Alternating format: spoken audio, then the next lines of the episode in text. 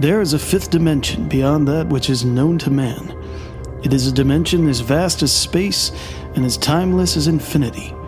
It is the middle ground between radio and bar talk, between commentary and recaps, and it lies between the pit of man's Netflix subscriptions and the summit of his binge watching ability. This is the dimension of podcasting and the Twilight Zone. These are the Zone-i-Sodes. And now your hosts, Brandon Davis and Scott McFarland.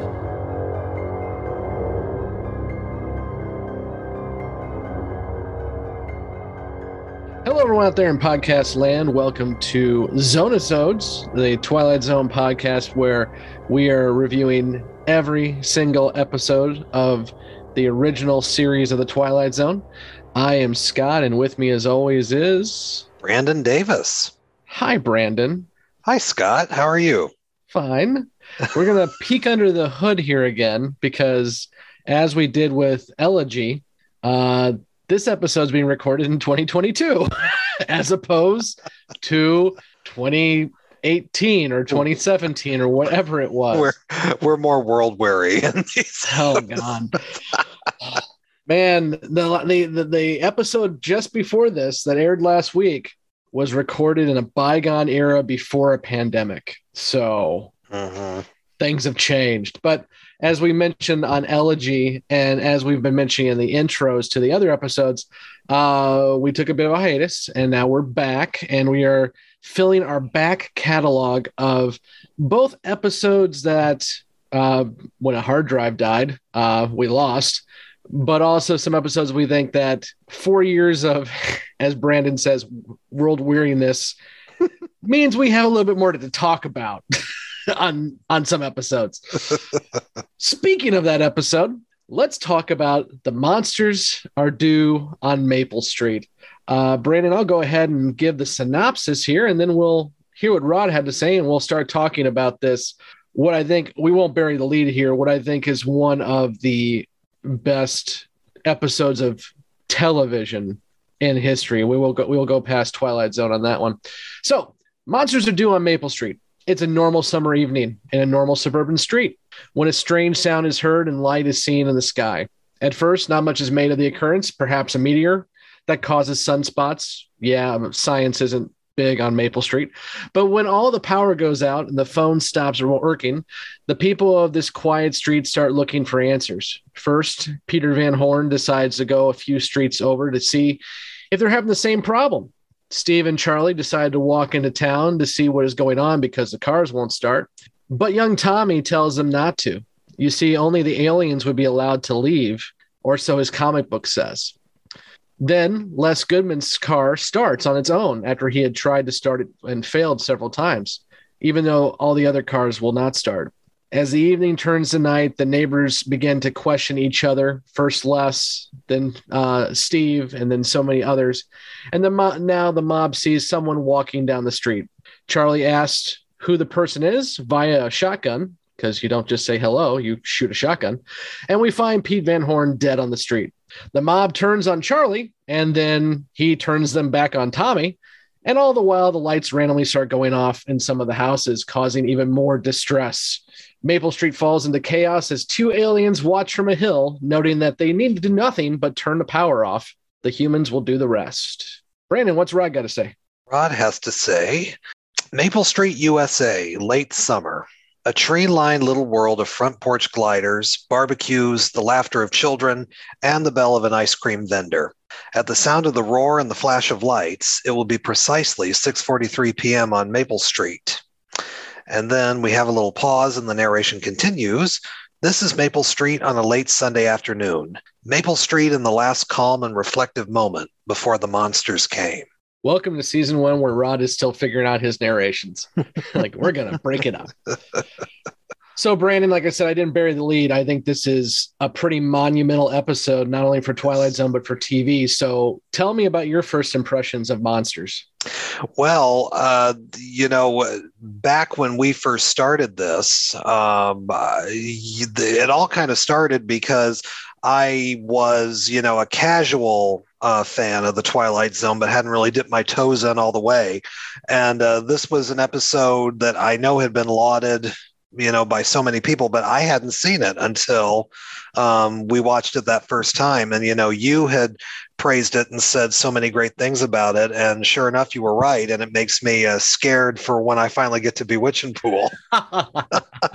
I will. I will say though, in the uh, couple year hiatus we've had here, I have watched several other episodes that we'll watch down the way, so I'm more versed in Twilight Zone lore now. But uh, yeah, this is a Hall of Fame Twilight Zone episode, and it's a Hall of Fame. You're right, TV episode, just a TV episode. Period. Um, there's so many uh, it, it, can be an allegory for so many different things. And of course, uh, we're we're living uh, in an era where uh, the allegory of this episode rings really true. But yeah, it, it the, the, the, Rod we've talked about it many times was. ahead of his time and um, you know that this episode i'm sure meant something to the um, you know the blacklist weary world of the late 50s and of course we're uh, we're living in a different world now but uh, somewhat similar circumstances. So he made a very timely and timeless episode. Yeah completely agree with you. And uh, to bewitching pool for those who don't know brandon has promised me that he will not watch Bewitching Pool until it is the last episode we review. Now, we were supposed to do that in 2019 and we didn't do it. So it'll probably be 2024 before he gets to see Moose and Squirrel, but he will see Moose and Squirrel. Those who have watched Bewitching Pool understand. Those who have not just thought Rocky and Bullwinkle, Bullwinkle are in it, and they're not, but just go with me. Um, so, yeah, the, this is the amazing thing about this episode, written by Rod Serling, of course, um, but also directed by Ron Winston, uh, who will direct several episodes of Twilight Zone, but this is his first, and it's it's a visceral episode. I mean, it starts out on the street, everyone's having a nice summer day. looks like it's probably close to the Fourth of July. Charlie's wearing his best Hawaiian shirt for some reason, and so forth and so on. But it the frustrating thing with this episode is it works 60 years later, 62 years later to be exact. Um, as you mentioned, uh, Red Scare, blacklists. Uh, also, um, you'll note that every single person in this episode is white. Um, so obviously, there's a conversation being had there, and suburbia continues to this day to be much like that anyway. But really, any kind of scenario where we as humans get in our way and try to put blame on a scapegoat, whomever or whatever that scapegoat may be, it, it just fits. And it's frustrating that it would continue to have to deal with this. Um, without getting too much into politics, because there's plenty of podcasts for that. I, I, I think anyone uh, with any wherewithal to look around your world right now will see that we're scapegoating so many different people for so many different things. And this episode still rings true. So going to my first impressions of it, I, I like many episode Twilight Zone. I can't remember the first time I watched it, but I will tell you that one of the most uh, meaningful times I watched it was in middle school because I had a social studies teacher have us watch it for the same reason that way back in the bygone era of the early 90s, uh, this still rang true as a commentary on what can happen when good people, relatively good people, allow groupthink and mob mentality and fear overwhelm them. So, Brandon, let's uh, let's dive into this a little bit more, and we'll I'm sure we'll have more commentary as we go. But I really want to talk about the cast because there's uh-huh. quite a few really good actors in here, and you are the classics guy, so you know these folks more than I do. So I recognize some of these faces, but that's about as far as I go. So talk about the cast a bit. Yeah, what's what's interesting about this episode compared to other Twilight Zone episodes is this is really an ensemble uh, piece of work, and uh, it's it's nice to see a lot of actors sort of working together. If you look at most Twilight Zone episodes, it really focuses on maybe one or two people, and then other people are really small um, you know, just side characters. But this is really a group of solid character actors working together. The ones that kind of stand out to me would be like uh, Claude Akins, who plays Steve Brand, who is, um, you know, kind of the, uh, you know, I, I, guess you might call him the lead of the episode, but there really isn't a lead of the episode. But Claude Akins was a well known character actor in a lot of uh, westerns mostly. He's in movies like Rio Bravo uh, with John Wayne. He's in From Here to Eternity. He's in the Caine Mutiny. Um, I think I think later on he was in one of the Planet of the Apes movies, and uh, you you just saw him over um, you know so many decades and so many different TV shows. Everything from like I Love Lucy to Murder She Wrote. So yeah. a solid solid character actor. And with um, him, with him, yeah. I would say you know his face is recognizable, but he's definitely got that voice. Um, oh, solid voice. Yeah, it's definitely a you know a old time cowboy voice. And now you mentioned Planet of the Apes, I'm recognizing him as I think he was one of the gorillas. I believe I had to go uh-huh. back and look, but that voice kind of stands out. Yeah, yeah, and then uh, you know the other standout, of course, is Charlie, who's played by uh, Jack Weston, who uh, did a lot of theater, but also uh, was in quite a few movies. I think a lot of people would recognize him from things like uh, the Thomas Crown Affair, Dirty Dancing, um, Cincinnati Kid with Steve McQueen, and then he has a really sort of um, menacing role in uh, Wait Until Dark with Audrey Hepburn. Um, really, really great character actor, and he was really, really good at playing Weasley type characters, and he's he's your typical weasel in this episode. I called it, by the way. Akins was General Aldo, who was a gorilla in Battle for the Planet of the Apes. It's the voice. I mean, the face obviously is covered, but that voice stands right. out. Yeah, he he's got he's got a really really great voice, and then also um, oh who was it? oh yeah Burt Metcalfe who plays mm-hmm. Don Martin, um, character actor, but probably most famously though um, went away from acting in the late '70s and became one of the showrunners of MASH in later years, and he became he and Alan Alda were writing partners on some of the later episodes of MASH. So, so they uh, killed the chicken. Yeah, he, he's responsible for that. Spoilers. and and then somebody else who I wasn't as familiar with, but Barry Atwater, who plays Les Goodman, but I noticed he had a connection to Star Wars lore, uh, not Star Wars, Star Trek lore. Yeah, yeah, yeah. So yeah, a really really solid. And then um, who else? Oh oh, Amzie Strickland, who doesn't get a name, but uh, she's she's the main sort of uh, uh, antagonist, I guess. She's the one who's constantly blaming everybody as you get toward the end, but she's a character actress you'd recognize from the, you know, constant, you know, TV shows like uh, Happy Days, Golden Girls in her later years. She played a lot of, uh, she got a lot of work as she grew older. But now, yeah, but yeah, they all look, all work really well together. I agree with the the ensemble cast is interesting. I think it, it helps uh, Twilight Zone stand out, and for the most part, all of these uh, actors are doing a really good job. Um, I mm-hmm. especially like Steve uh, because I think we're supposed to like Steve. He's the one who's trying not. He's not going out of his way to stop people. Like he probably could have taken that gun from Charlie. Steve, you're a little bigger uh-huh. than him in terms of being taller. I think you probably take that gun from Charlie. But he's yes. definitely the kind of the, the person who's the everyman who is just like, you guys are all being crazy. This is stupid. Um, and I, I, do like Charlie. Um, I think he is the the antithesis of Steve, and I, I, appreciate that. I also everyone's had the crazy neighbor who sits on his lawn chair and drinks a beer while he's watching you. At least I have, and well, there's stories there.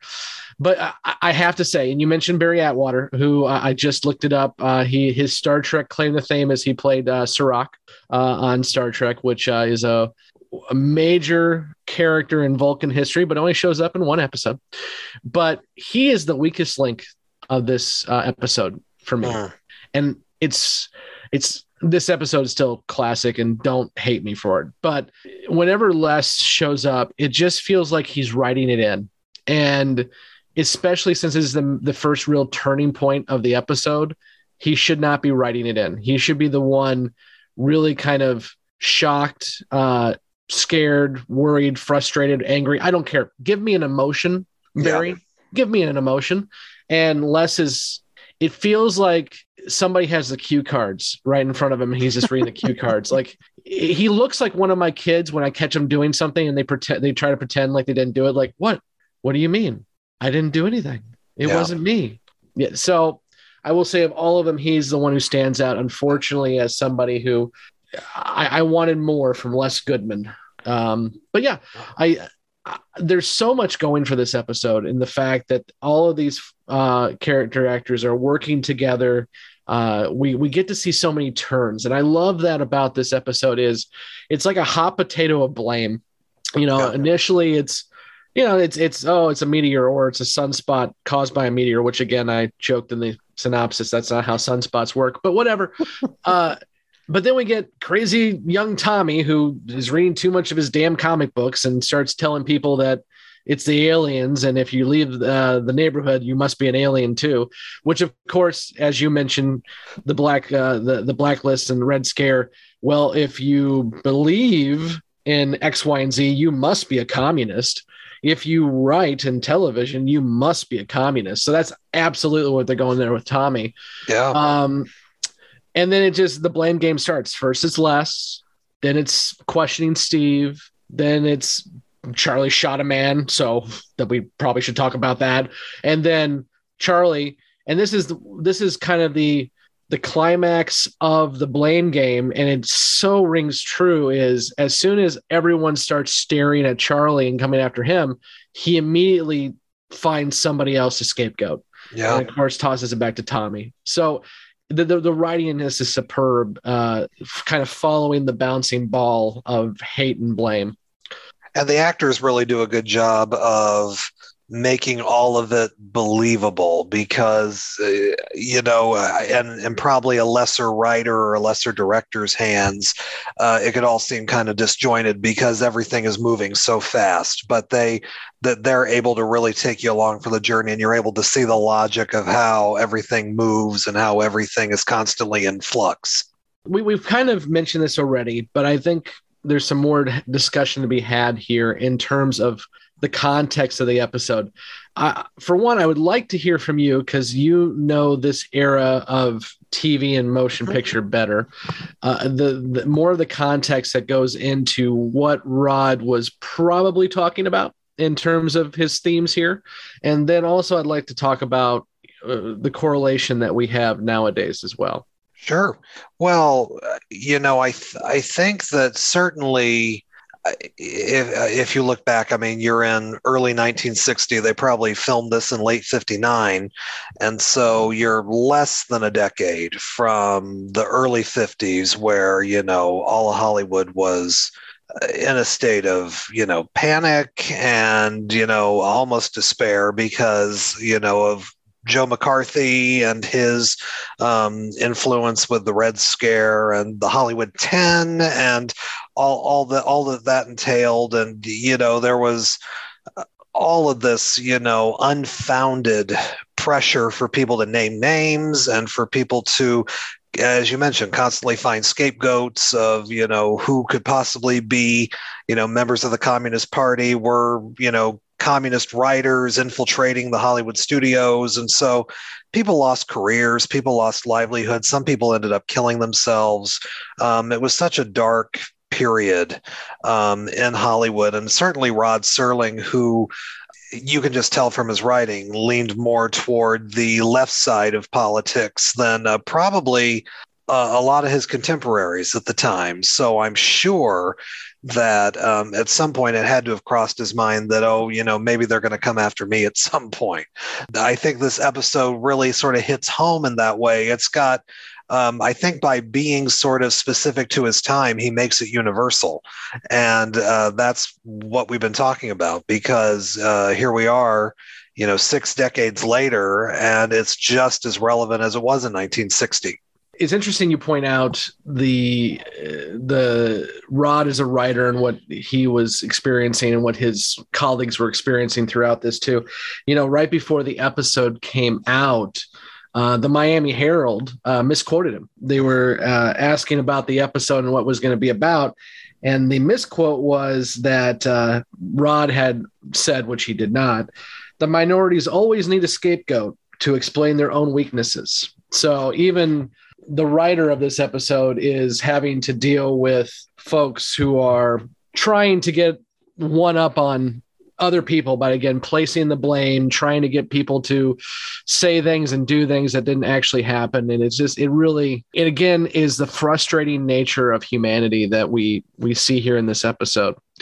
And yeah, to your point on what's going on now in the world, I think it's we see it all over in terms of, and I I, I usually say that individual people are usually good people. It's mob mentality and groupthink that get us in trouble, and not always. I, uh, my background is I work in community service and volunteerism, so I'm all about people getting together and doing good stuff. But unfortunately, we see that people do when they, they turn into an echo chamber. And i think that's the key here is that echo chamber. And i want to talk a little bit about the pandemic. And this is one of the reasons why i wanted to record this episode again was obviously after the past two years 2020 2021 and into 2022 we saw this. Uh, we saw first responders nurses doctors being shunned. We saw leaders and communities being questioned and being tormented because they were trying to get people to recognize science and the idea that, hey, if y'all don't cough on each other for a few days, maybe less people will die. And w- social media became a terror, a terror to many of these people. Um, and I, I speak from experience on this, and not that we, we usually get personal on discussions of the Twilight Zone, but I'm gonna get a little personal here. And this is the main reason why I wanted to talk about monsters again. Is I dealt with some of my own monsters. Uh, for those who may not know, which is mostly anybody who's listening to this, probably, uh, I was the president of a school board during the pandemic. So I had been a school board member for several years, uh, and I was elected president of that board while I was sitting in my state's emergency operations center because I had been deployed to deal with the pandemic. So uh, I got the call saying, "Hey, uh, you got the votes. We want to elect you president." While I was in the basement hanging out with the National Guard, so the pandemic was fun for me. But I had people calling for my head. Uh, I had on both sides, and here's the here here was the fun part. We, we were in Illinois, and Illinois was one of the states that shut down very quickly, sent the kids home, and what was to be uh, wait and see turned into the entire rest of the school year. So a few months being uh, done virtually. So people were frustrated, and I completely understand that. Uh, and many people wanted to bring their kids back to school. And I was one of them working to try to bring kids back to school safely. So I had people hating on me who thought that I was trying to rush people back to school. But then I had people hating on me because I wasn't bringing the kids back soon enough because I wanted to make sure it was safe before they came back. And I had one person on social media, and I'm going to call her my Charlie, um, who said that she hopes hoped I would get COVID with a side of comorbidity. So basically, she wanted me dead. So the monsters come out unfortunately, uh, when we have to deal with changes. In the case of this one, it is the power goes out. In the case of the past few years, it's that we had to deal with something we couldn't see that was killing us. And I also want to point out that many, many more people stood up and many more people in groups did amazing things to help so many people. But unfortunately, groupthink mentality and mob mentality does have an effect. And I will get off my soapbox now. and it's usually never people that look like monsters, it's people that look like your neighbors and friends. Well, the the the person who put out a COVID hit on me was a teacher. So, and I'm sure she's a wonderful teacher, but and I, I I blamed her for a long time, but now looking back, I I realize again it's uh, fear, and this person is scaring me and the situation is scaring me and I must lash out at somebody. And so at that very moment, I was her punching bag. So, but it's, we can go, we can make so many correlations to this. And this is why this episode is a classic because it's not about one thing. It's not about suburbia, but it is. It's not about gentrification, but it is. It's not about communism, but it is. It's not about anti-science, but it is. It's it, it's whatever it has to be, and that's a that's damning for the human race. But it also I, it's something that I think everyone needs to recognize in ourselves because all of us have those moments. No matter how good of a person we think we are, we all got a little Charlie in us, and we all got a little Tommy in us. Tommy needs to shut his mouth. uh, and we all want to be Steve, but Steve didn't sh- stop nobody from getting shot. So we got to be a little better than Steve too. Mm-hmm. And yeah, Tommy Tommy has very nice, precise pronunciation and enunciation. you know, I, I, I bet I beat up on my good friend Les Goodman, but Tommy it wasn't much better. And you know, be, again behind, uh, underneath the hood, um, the next episode we're going to record in present day and of course if you're listening to this in 2025 you don't care but the next episode we're going to record in present day is actually uh, big tall wish because it's one of our lost episodes that was on my hard drive.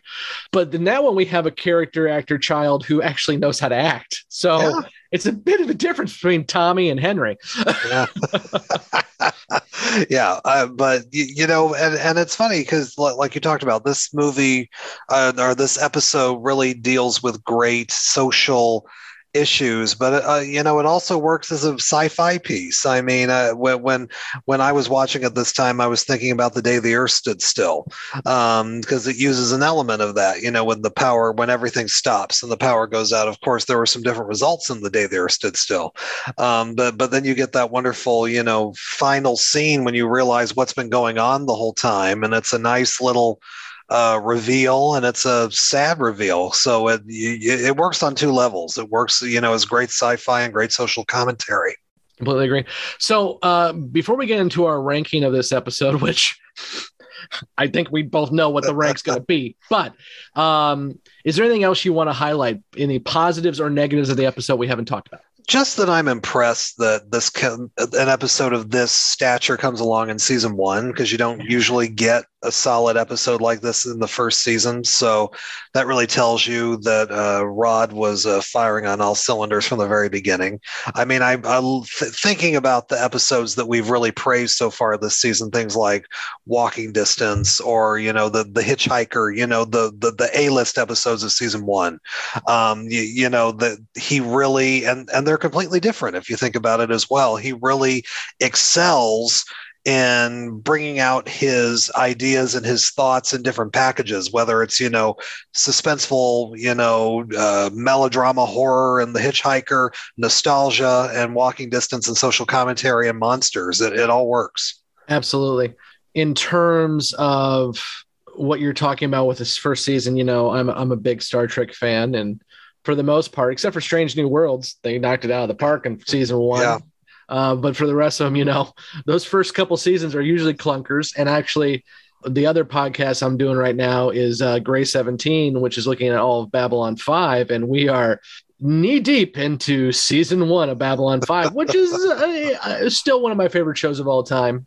But season one's a clog. So I think uh, um, absolutely that the fact that this we and we, we say this when we do our rankings all the time. You cannot compare the twilight zone to other tv shows because it's not. Yeah. it is something that is above and beyond most any media tv or otherwise. And that's why we compare each twilight zone episode to itself which is what we're going to do right now brandon.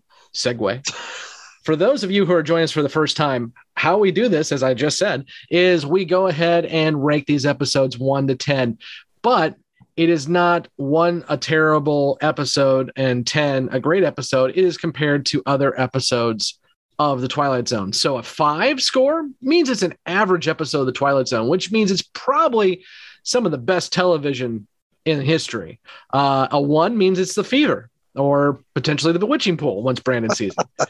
and a 10 means it's the monsters are doing Maple Street. I'm just going to throw it out there and walking distance and the like. So, Brandon, where would you score again because we're not burying the lead. Where would you score The Monsters Are Due on Maple Street?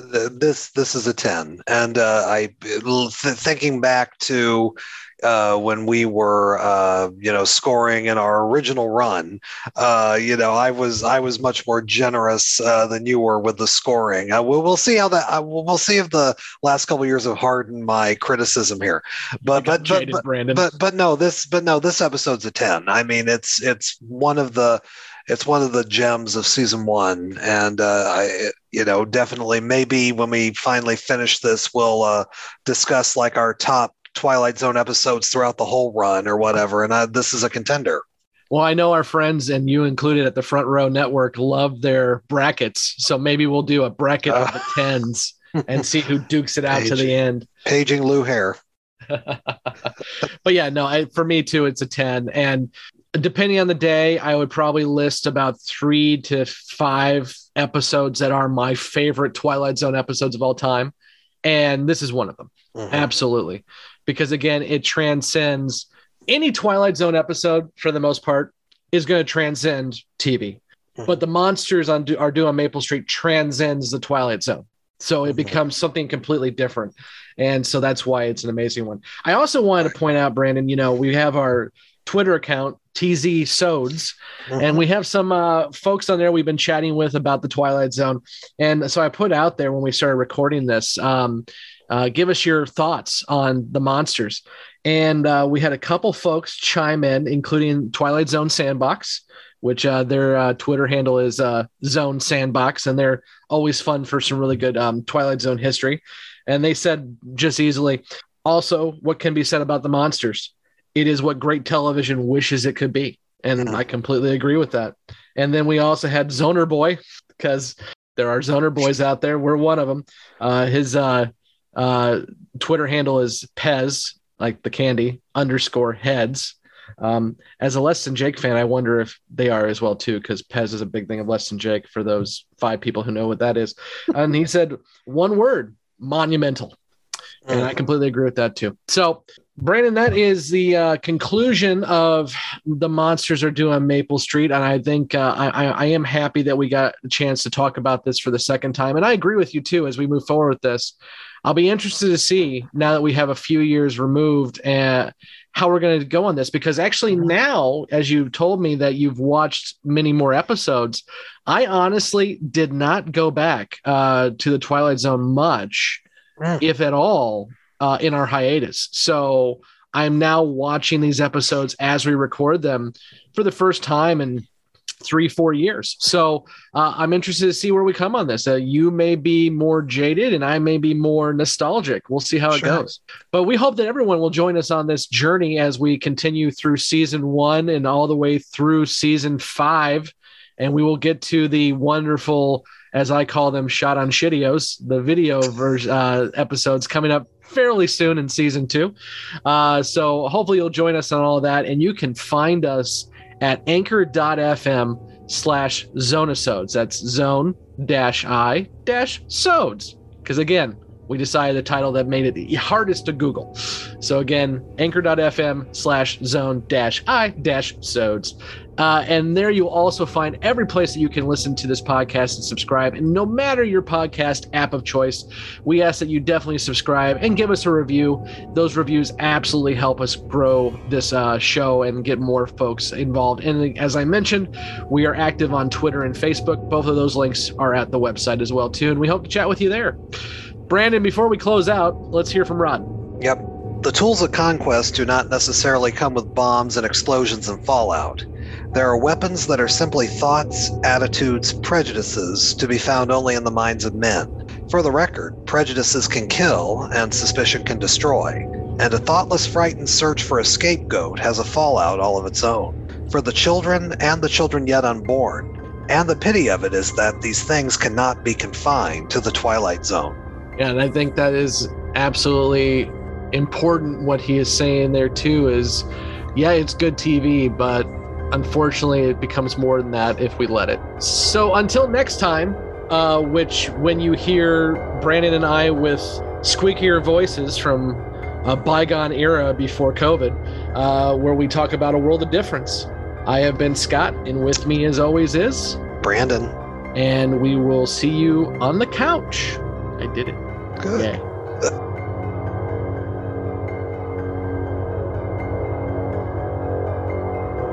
Thank you for listening to Zone-i-Sodes. Zone-i-Sodes is a part of the Front Row Movie Reviews and NPR Illinois Community Voices. For more Zone-i-Sodes, visit anchor.fm slash zone